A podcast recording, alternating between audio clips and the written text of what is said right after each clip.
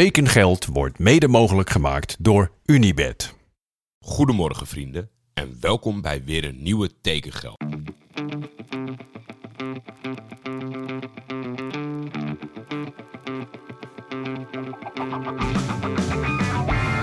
Waar gaat Hilterman naartoe? kan u mededelen dat er overeenstemming is bereikt met Johan Cruijff bij Feyenoord. Navarone voor. Vandaag in andere kleuren, hè? Ja, dat zeker. Dat is wel even wennen natuurlijk. Berghuis, een van de meest besproken transfers ooit, denk ik.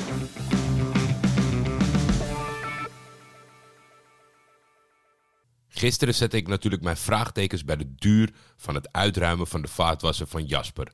En niet alleen ik, maar ook de fiets van Jeroen heeft toch even getimed. Hij zegt een volle vaatwasser is in max 6 minuten, inclusief wegzetten, uitgeruimd. Wellicht 10 minuten als je de kantjes ervan afloopt omdat je niet wilt stofzuigen en je partner dit maar overneemt omdat het allemaal te lang duurt.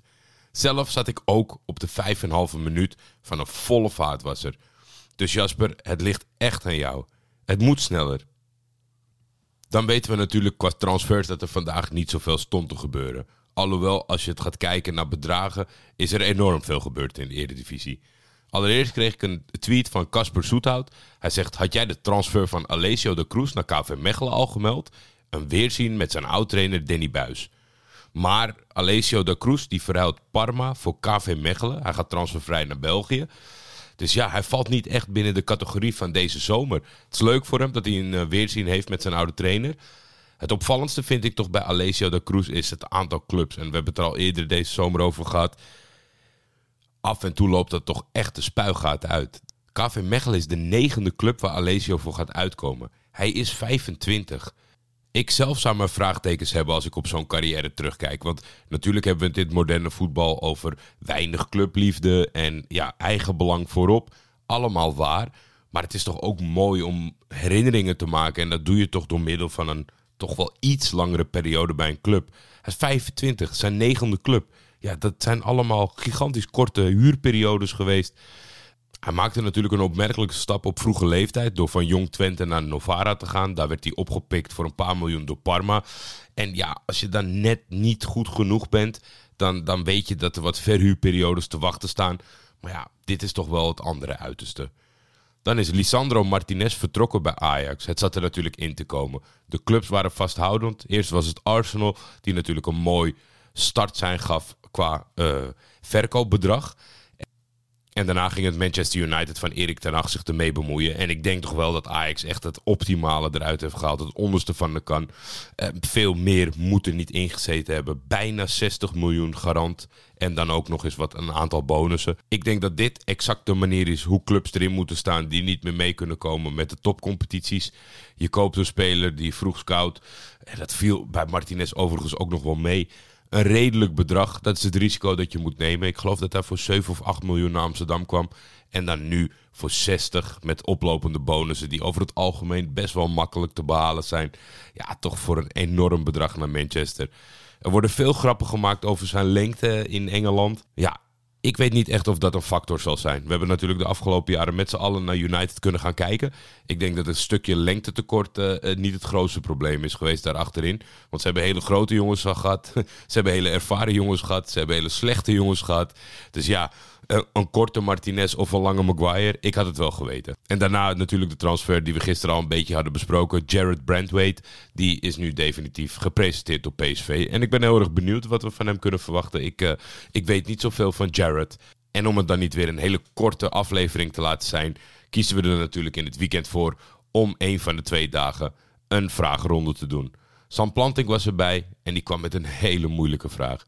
Als je vijf voetballers uit de jaren 90 echt waar mijn hart ligt, naar de eredivisie van nu zou kunnen halen, wie zouden dat zijn? Ik heb het een klein beetje voorbereid, omdat ik denk ik anders gewoon echt niet uit zou komen. Op een gegeven moment heb ik ook maar gezegd, ik ga gewoon spelers die ik 100% vet vond. Of eentje heeft een andere reden. Op een gegeven moment maar gewoon selecteren, want anders, ik ga hier nooit uitkomen. Maar ik heb gekozen uiteindelijk voor toch wel, ja, veel aanvallende spelers, maar dan ook uiteenlopend één keeper. Ik heb veel te klagen over keepers, zeker in de eredivisie. En dan denk ik, ja, wie zou ik daar nou graag willen zien? José Luis Chilaver. als iets voor mij als jonge jongen mindblowing was, dan was het toch wel Sheila Ver. Het, het, het is een tijd pre-internet. Je wist het niet helemaal. Dan is daar een eindronde. En dan zie je zo'n bizarre keeper. Hij heeft het postuur van een portier.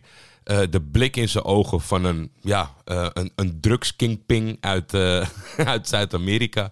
Hij kan vrije trappen nemen. Hij bemoeide zich overal mee. En als de vrije trap naast ging, dan wist hij toch nog op redelijk tempo terug te gaan. Het was een, een keeper die, die imponeerde. En ik denk als je één op één met hem kwam, dat je echt wel twee keer nadacht over hoe ga ik, de, over hoe ga ik deze man passeren. De indrukwekkende man, prachtige shirts.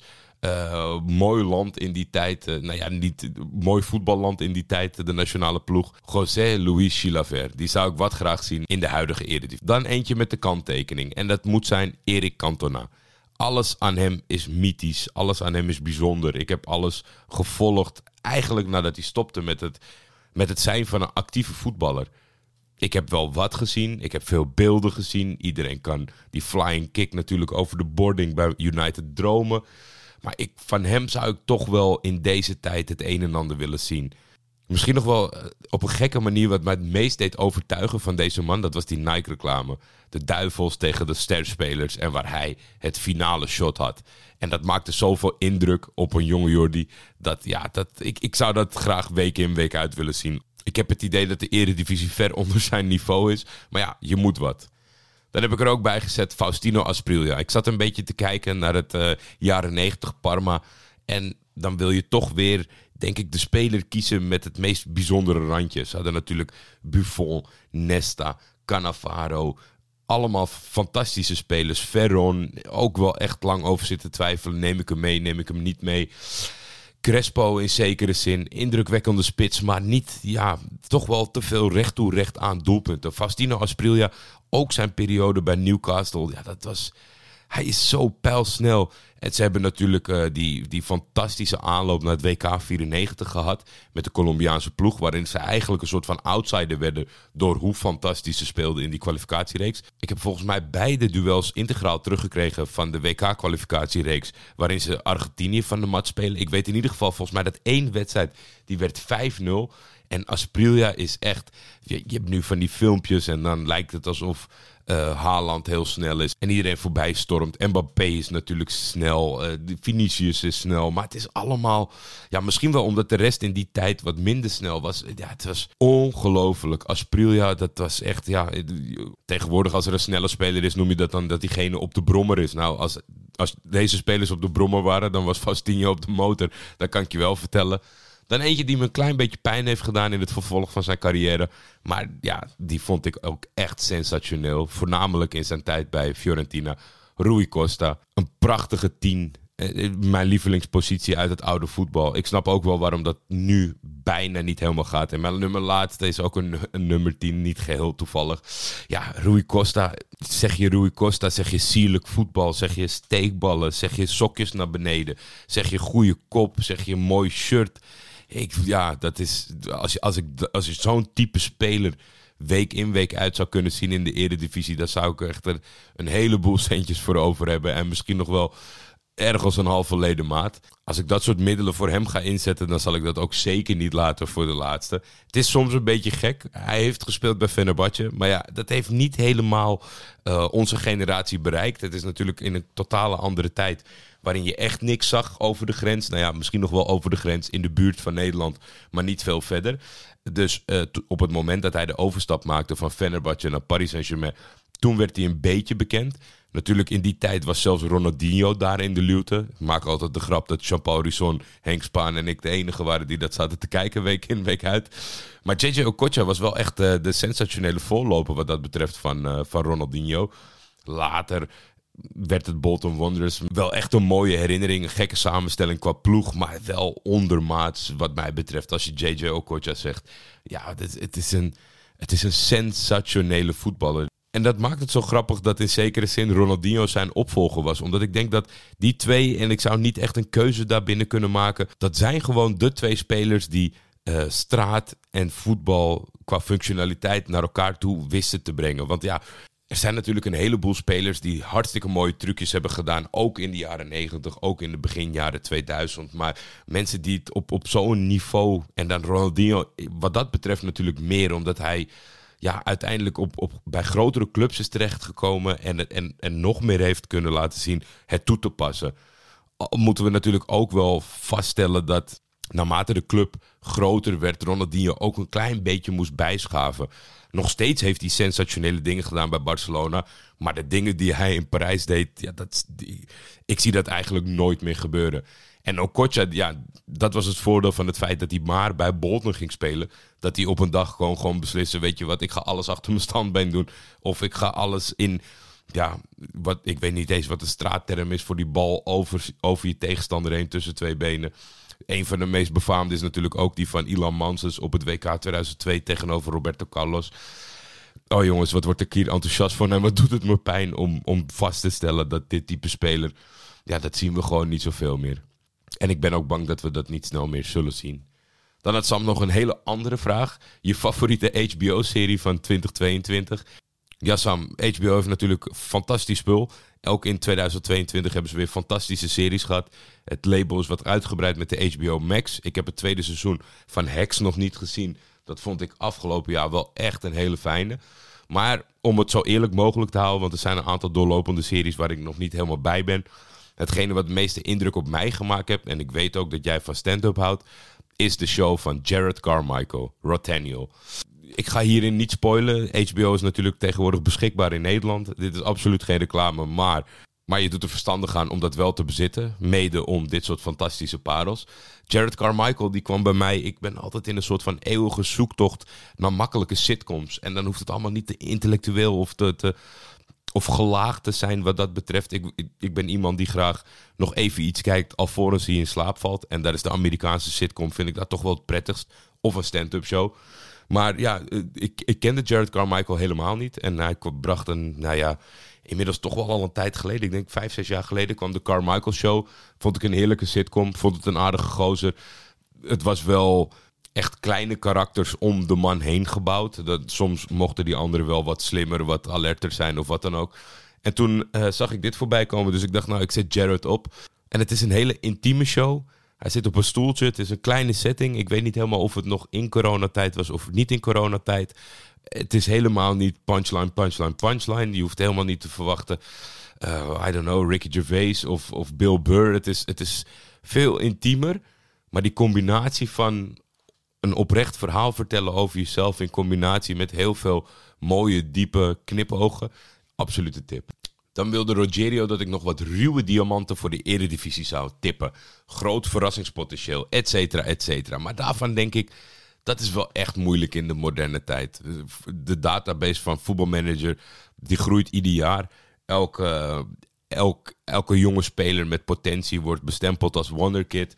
We hebben mensen bij clubs zoals Ajax, PSV, Feyenoord... die de onder 7, onder 3... Als ze, als ze babyvoetbal hadden gehad, zouden ze dat in de gaten houden. Dus ja, ik zit daar niet zo in, in die hoek. Ik vind het vaak gewoon interessant als ik, als ik spelers over de grens zie bij mindere clubs of bij subtoppers, om dat dan in de gaten te houden of daar nog wat groei in zat. Op het moment van opnemen gaat het verhaal dat Galatasaray geïnteresseerd zou zijn in Leo Dubois. Nou ja, echte diehards die ook FC Buitenland hebben gekeken, die weten hoe gek ik ben op Leo Dubois. Dat vind ik altijd wel leuke dingen. Maar om nou echt te zeggen, oh, hier moeten we op letten of daar moeten we op letten. Ik heb heel weinig interesse in jeugdvoetbal. En ja, als je dan echt gaat kijken naar de jonkies eh, eh, in de verre orde, ja, daar heb ik helemaal geen zicht op. Dus het spijt me. Maar als hij dan zegt welke transfers zie je heel graag gebeuren met betrekking eh, tot een eredivisieclub. Het enige waar ik aan moest denken, en dat is een beetje dicht bij huis. En misschien denk je dan, bah. Maar Beknas Almasbekov. En dat is een 17-jarige rechtsbuiten uit Kirgizië. Die in 2018 aansloot bij Galatasaray. Hij heeft zijn debuut al gemaakt voor de nationale ploeg zelfs. eh, vorige maand. Met een invalbeurt tegen Myanmar. Eh, het waren maar 16 minuutjes. Maar ze hebben die wedstrijd wel 2-0 gewonnen. Kirgizië staat er niet onbekend dat ze alle wedstrijden winnen. Maar wat deze jongen heeft. En ik zal het nog een keer zeggen. Zodat je misschien makkelijker kan googlen. Beknas Almasbekov. Die heeft een bepaalde vrolijkheid op zijn gezicht. Ik weet zeker dat als je nu eh, ondertussen aan het opzoeken bent en je ziet een foto van hem, dat je, dat je een glimlach krijgt. Eh, hij is een, één keertje, geloof ik, heel erg viraal gegaan. Omdat hij een onterechte penalty niet wilde nemen. Of dat hij, dat hij de bal teruggaf. En dat zou nou net iets zijn bij het volwassenen voetbal waarvan ik eigenlijk helemaal niet gelukkig word. Omdat ik dan denk, oh ja, de camera's staan erbij, moet je hem eens zien. Wij weten natuurlijk allemaal het befaamde moment van Paulo Di Canio. Eh, aan de ene kant uh, je, je rechterarmpje de hele tijd strekken naar de curva. Maar als de keeper geblesseerd is bij de tegenstander een bal niet erin schieten. Ik denk, ja, zorg dan maar gewoon dat je die bal maakt en dat je een beetje normaal doet in je, in je gedachten. Maar dat geheel tezijde. Maar bij Beknas Almas Bekhoff weet ik zeker dat als jij die foto's ziet en misschien dat virale dingetje gaat opzoeken, uh, dat, je, dat je deze jongen gewoon oprecht gelooft. Dat zijn allemaal randzaken, want het gaat natuurlijk om het voetbal. En ja, hij steekt er met kop en zo bovenuit uh, in de jeugdselecties bij Galatasaray. Ook echt vaak de man uh, geweest die ik met doelpunten en assist voorbij zag komen. In, in die paar fragmentjes die er dan op social media worden gedeeld. Hij treedt nu mee met het eerste. Ik zie op zijn Insta-stories dat hij dat hij goed in de groep valt. En daar ben ik heel blij om te zien. Daar zou ik natuurlijk eigenlijk moeten hopen dat hij bij Galatasaray zal slagen. Maar op beide flanken staan twee talentvolle jongens. Yunus Akgun en Kerem Akturole. Dus ik zou een verhuurperiode voor twee jaar, drie jaar... waarin je ook een beetje de slimmigheid vanuit de Nederlandse coaching meekrijgt... enorm toejuichen. Dan de vraag van Koert de Keizer. En dat is er eentje waardoor menig één volgens mij uh, bij zijn vrienden of bij zijn voetbalvrienden zichzelf op de borst slaat. Welk talentje had jij in FM al ontdekt voordat hij doorbrak in het EGI? Nou ja, ik ben oud, dus dan uh, het eerste waar ik aan moet denken is Saviola, Aymar. Maar ja, daar ben ik echt niet alleen in. Ondanks dat het internet nog in de kinderschoenen stond, gingen daar wel al uh, op fora berichten over van ik weet niet, op een of andere manier, het was niet helemaal out of the blue. Het was gewoon, River Plate stond bekend als instituut en dan ging je daar kijken. En ik heb denk ik meerdere seizoenen gehad waarbij ik alles kocht wat los en vast zat bij River. Slatan vond ik wel leuk, voordat hij natuurlijk naar Europa kwam. Mido staat me bij, als dat, we die, dat ik die nog wel eens kocht bij AA Gent, geloof ik. Dan hebben we natuurlijk dat leger aan Scandinaviërs die allemaal ja, toch wel via omwegen toch ook wel bekend in Nederland werden. Kennen die Bakkertje Ole en Stefan Stefanovic. Nee, niet Stefan Stefanovic. Ik weet, ik, weet niet meer hoe die heet. Als jij weet uh, welke ik bedoel. Een, uh, volgens mij rechtsbuiten. Hij is niet helemaal geworden wat hij was. Die was echt goed in Championship Manager. Maar die werd het uiteindelijk volgens mij via Heerenveen niet helemaal. En de jaren daarop, met de bijkomstigheid van internet, op een gegeven moment werd het natuurlijk ook steeds een minder aspect, minder interessant aspect. Ja, wat kan je nu nog zeggen van, die heb ik in FM gescout. Misschien kan het hoor, als jij zegt van, nou, niemand schreef hier iets uh, goeds over en toch is het mij gelukt. Hij was, stond niet te boeken als wonderkid ik ben mijn interesse daar ook een beetje in kwijtgeraakt. Maar ik vond het natuurlijk wel vet, want je, je kon helemaal zelf indenken hoe ziet deze gozer eruit. En uh, hoe spreek je die naam eigenlijk uit? Hoe vaak ik erachter ben gekomen dat ik in mijn hoofd een compleet andere naam zei dan dat hij daadwerkelijk werd uitgesproken. Dus ja, het is zeker een facet wat ik soms wel mis, maar dat kan gewoon niet meer in deze tijd. Jos Berden, krijgen spelers niet ook tekengeld bij verlengen, bijtekenen? Al snap ik dat je de zaken puur wilt houden. Nou, volgens mij, poeh, enerzijds voelt het als een hele makkelijke vraag en wil ik zeggen nee. Aan de andere kant weet ik het niet zeker. Want ik denk dat er twee scenario's zijn. Als je tussentijds verlengt of bijtekent, dan niet. Maar ik kan me zo goed voorstellen dat als je bijvoorbeeld, zoals de einddagen van Messi bij Barcelona, als je echt uit je contract loopt en er daarna toch nog op terugkomt, dat je dan wel een soort van nieuwe verbindenis kan maken. Ik geloof wel dat uh, als je kijkt naar de sterren die in de Super League spelen, zoals Wesley Sneijder, die had volgens mij verdeeld over vier seizoenen 10 miljoen tekengeld. Ik kan me goed voorstellen dat je, dat je daar binnen nog wel iets faciliteert als je gaat verlengen. Maar ik weet het niet zeker. Als iemand uh, luistert die het zeker weet, uh, laat het me gerust weten. En anders ga ik het even navragen bij wat bevriende zakenwaarnemers. Wilco Horstman, wat vind jij van de lengte van de transferwindow? Maken van de podcast buiten beschouwing gelaten. Sommige landen gaan natuurlijk langer door. En er is ook vaak kritiek dat er nog gehandeld kan worden als de competitie al gestart is. Ja, dat blijft natuurlijk een hekelpunt. Ik, ik, ik vind het een lastig punt. In, in zekere zin zou je er iets aan moeten doen. Kijk, ik vind best dat we de Europese vroege campagnes buiten beschouwing moeten laten. Als jij de allereerste ronde van de Champions League kwalificatie of de Conference kwalificatie moet spelen, ja, dan, dan heb je maar even pech. Daar kunnen we niet zo heel veel aan doen. Maar voor een competitiestart die ongeveer in de landen die gelijke transferwindows hebben, een beetje parallel loopt, zou je kunnen zeggen dat in ieder geval als het voor augustus afgehandeld is. En misschien dwing je daar ook een beetje de mensen die keuzes moeten maken en die het uitmelken om wat sneller te handelen wat dat betreft. De contracten eindigen natuurlijk de laatste dag van juni. Als je nou dan zegt, nou een volle maand heb je om alle transacties te doen. En dan zijn er allemaal mitsen en maren. Maar dat, die mitsen en maren zijn alleen maar ontstaan omdat, het zo, uh, omdat we het zo gelaten hebben. En ik denk dat je dat zeker kan beperken. Waarom zou een Dortmund op de eerste dag, op, op 1 juli, de zes nieuwe spelers voor het nieuwe seizoen kunnen presenteren, maar een ander niet? Ja, je krijgt te maken met het feit dat het lastig wordt voor spelers die misschien wat langer wachten. Uh, kijk naar Wout Weghorst, die is nu uiteindelijk vertrokken naar Besiktas. Hoopte natuurlijk op een club uit een competitie dichter bij huis, of, of op een hoger niveau, misschien beter gezegd. Die zal eerder zijn beslissing moeten nemen. Maar is dat dan zo erg? Ja, ik weet niet zo goed. Uh, ik denk dat de zakenwaarnemers, de spelers uh, nee zeggen. Ik denk dat de clubs misschien wel ja zouden zeggen. Gaat het op korte termijn veranderen? Ik zie het niet gebeuren. Elke keer probeert de FIFA wat te verzinnen om het beter in het gareel te houden. Maar al met al eindstand verandert er niet zoveel. Dan Elro Otterhof. Een dilemma. Voor één wedstrijd per seizoen één speler naar keuze aantrekken voor één wedstrijd die je wint dankzij een hattrick van deze speler. Of een 13 in een dozijn spits voor een heel seizoen, max 15 goals die lekker meehobbelt. Dat is met recht een dilemma, alleen al om een soort van situatie in te creëren waardoor ik hier een antwoord op zou kunnen geven. Ik heb geen idee. Als ik het zou betrekken op Galatasaray, dan zou ik afgelopen seizoen heel graag een 13 in een dozijn spits hebben die de 15 maakt ik kan me ook heel goed voorstellen dat je initiële reactie met een bepaalde rivaliteit, dat je zou kunnen zeggen, kijk, ook weer Galatasaray heeft natuurlijk volgens mij 20, 22 jaar niet gewonnen uit bij Venner. In de tussentijd hebben ze heel veel prijzen gewonnen. Dan zou ik best in dat 22e jaar kunnen zeggen, oké, doe mij maar even Messi voor die wedstrijd uit bij Venner en dan maakt een hat dan moet het een keer lukken. Ja, in principe lijkt mij dat iedereen de verstandige keuze zal maken om een 13 in dozijn spits waarvan je zeker weet dat hij 15 goals maakt in plaats van die ene dag om te shinen. Dan een goede vraag van Jasper. Wat denk je dat Memphis moet doen nu Lewandowski naar Barça gaat? Nieuwe club zoeken? En zo ja, waar zou hij passen? Allereerst zou ik de Memphis geïnteresseerden erop willen attenderen dat er een nieuwe aflevering is van Kick It Net, nummer 6, waarin Armin Shah en uh, Jefferson Osei in gesprek gaan met Memphis Depay. Ik heb het nog niet helemaal kunnen zien, ik heb wat snippets gezien. Het is volgens mij een minuutje of 25. Maar dat is net weer even wat anders dan een klassieke journalist die bij hem langs gaat of een interview afneemt. Op deze manier krijg je toch wel wat meer mee over de gedachtegang van Memphis en hoe die erin staat in het leven.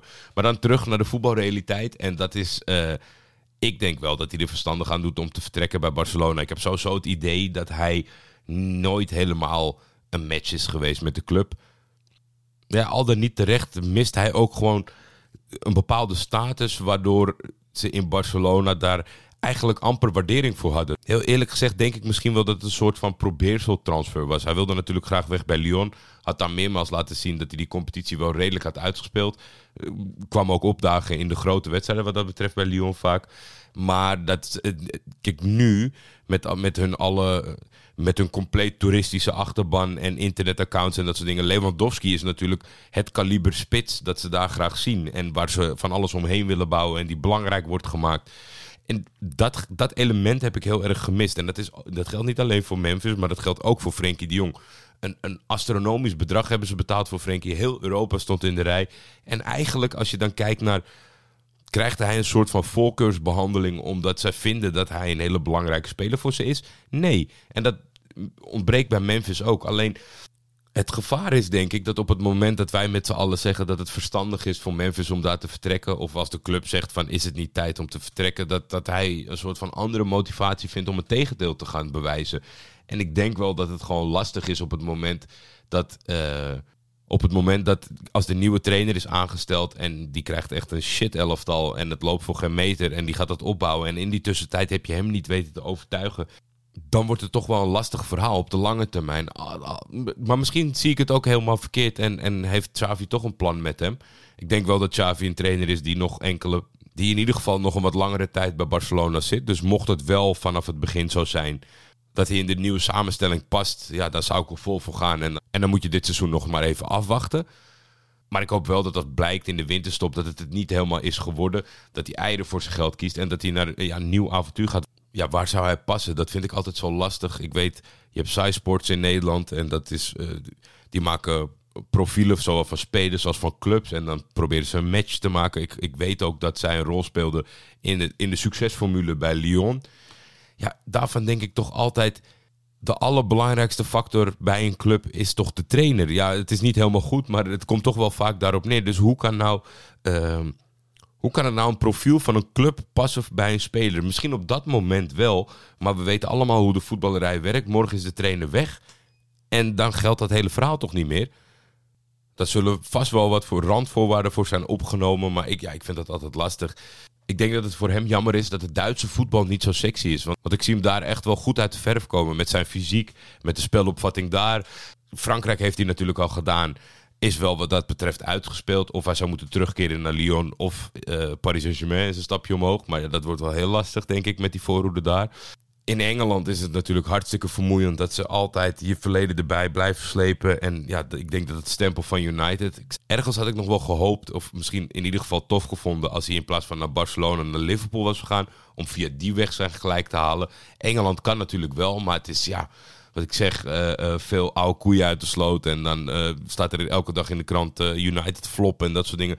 Hij heeft daar waarschijnlijk maling aan, maar dat lijkt me toch niet heel interessant. Dus ik weet het oprecht niet. Misschien dat hij een, een competitie heeft waar hij, waar hij zich heel prettig voelde. Hij zit in Spanje, maar ja, een stap terug mm, denk ik niet dat hij voor open staat. Engeland heeft hij gehad, Frankrijk heeft hij gehad. Dus qua nieuw avontuur ja, heeft hij zichzelf wel beperkt. En Italië zou ik niet doen wat dat betreft. Dan zijn we bijna op het einde. Een vraag van Mr. Madhouse. Most overpaid transfer en most underpaid transfer. Dus wie hebben, dus wie hebben de kat in de zak en wie de kip met de gouden eieren? Mag internationaal, nationaal, maakt niet uit. Maak me los. De most overpaid, en ik denk dat ik het niet eerder zo duidelijk aanvoelde, is natuurlijk de aanvallen van Arsenal, Pepe. Het- alles, alles zei mij dat dat een gigantische miskoop zou worden. Arsenal is natuurlijk de club erna om niet de hele tijd de knip eh, te trekken voor spelers. En als ze het doen, dan wordt het heel bombastisch.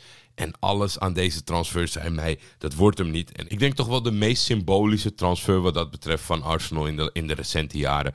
Ze hebben ook nog wel eens gewoon voor wat meer ervaren spelers op salarisniveau echt enorm gesteund wat dat betreft. Maar dit was het allebei. Dit was salaris, dit was transfersom. En iedereen wist van tevoren, dit gaat niet goed uitpakken. En als we dan most underpaid, dan denk ik dat er sinds kort nog maar één speler is die deze titel mag dragen. Ik vind het inhoudelijk niet zo'n heel interessant verhaal wat dat betreft voetballend. Maar Paultje Pogba, dat is toch wel het kip met de gouden eieren van Juventus. Ze nemen hem in de jeugd transfervrij over van United. Ze verkopen hem terug voor ik weet niet hoeveel miljoen. hon- 100 plus miljoen. Adidas erbij, alles erbij. Hij loopt uit zijn contract en gaat gratis terug naar Juventus. Hij heeft natuurlijk op een aantal toernooien voor Frankrijk laten zien wat een sensationele voetballer het is. Hij heeft zijn trans miljoenen transfer eh, naar United verdiend met goed spel bij Juventus. Dus als hij nu terugkeert om het ook daar weer goed te doen. Ja, en dan tot slot van Roy. Komt er ook een outro van Jacco den Hertog? Nou, ik zou het niet durven vragen aan Jacco. Het is al heel aardig dat hij die intro heeft gemaakt. Ik weet ook niet of het nodig is. Mocht men snakken naar een outro, laat het gerust weten. Ik heb geen idee, maar eh, staat voorlopig niet op de agenda. Welk voetbalmanager, welke voetbalmanager uit het verleden zou je direct met de database van het seizoen 22-23 willen starten? Misschien voor veel voetbalmanager-spelers ben ik daar een raar in. Maar ik heb nooit gecrossed met eh, databases. Ik weet dat je een van de meest legendarische versies, 97, 98, dat daar nog steeds databases voor worden gemaakt. Of dat mensen custom databases doen. Ik vond het wel leuk dat ja, toen het nieuw was allemaal. En ik wilde gewoon heel graag in Turkije spelen met voetbalmanager. Dat ik wel een hele competitie in die editor zelf heb aangemaakt. Echt van kop tot staart. Alle clubs, alle namen, alle kleuren, alle selectiespelers. eh Otners vol aantekeningen. Voor de rest heeft mijn interesse daar nooit echt gelegen. Ik weet het niet. Het trekt mij niet om met de huidige spelers in die oude situatie. Want ja, dan, de tijd is geëvolueerd. Eh, je moet nu in het nu spelen, denk ik dan. En tot slot vraagt Roy, komt er een speciale live tekengeld uitzending op Deadline Day? Ik denk dat voor deze vraag nog wel meer geldt dan die zojuist. Wat zouden jullie willen? In principe sta ik natuurlijk overal voor open wat, eh, wat we met z'n allen gezellig vinden. Dus voor mij is dit wel een punt waarin veel mensen zich zouden moeten laten gelden op het moment dat ze dat echt leuk zouden vinden. Want kijk, ik ben hartstikke makkelijk als er tien man zegt eh, we willen een intro, dan gaan we naar een intro kijken. Maar om met z'n tienen ergens te gaan zitten waarin ik achter een mic zit en jullie moeten aankijken, dat, eh, dat zie ik nog niet helemaal voor. Maar ja, voor de rest, ik, ik, ik zou niet weten hoe ik het zou moeten invullen wat dat betreft. Ergens vind ik het wel leuk dat jullie vanuit de zaal schreeuwen wie er is aangetrokken. En dat ik dan maar gewoon op de Bonnefoy wat erover ga vertellen. In de hoop dat ik er wat van weet. Maar ja, dat, dat gedeelte komt natuurlijk allemaal wel goed. Maar ja, eh, laat het weten. En op het moment dat, dat, eh, dat er voldoende animo is, dan wil ik daar natuurlijk. eh, dan wil ik daar natuurlijk best over na gaan denken voor jullie richting het einde van tekengeld. Dit was hem voor vandaag. Ik hoop dat jullie hebben genoten. Ik hoop dat er morgen weer van alles gebeurt op de transfermarkt. Geniet van jullie dag. Het, het wordt de aankomende dagen heel erg heet. Goed drinken. Goed naar je lichaam luisteren. Blijf uit het zonnetje op de piektijden. En kijk natuurlijk om je heen of je anderen kan helpen die het zwaar hebben in deze zonnige temperaturen. Ik spreek jullie morgen. Tekengeld is een Schietvogeltje Media original. De intro's van Jacco den Hertog. Voor commerciële vragen en of samenwerkingen kun je mailen naar schietvogeltjemedia.gmail.com.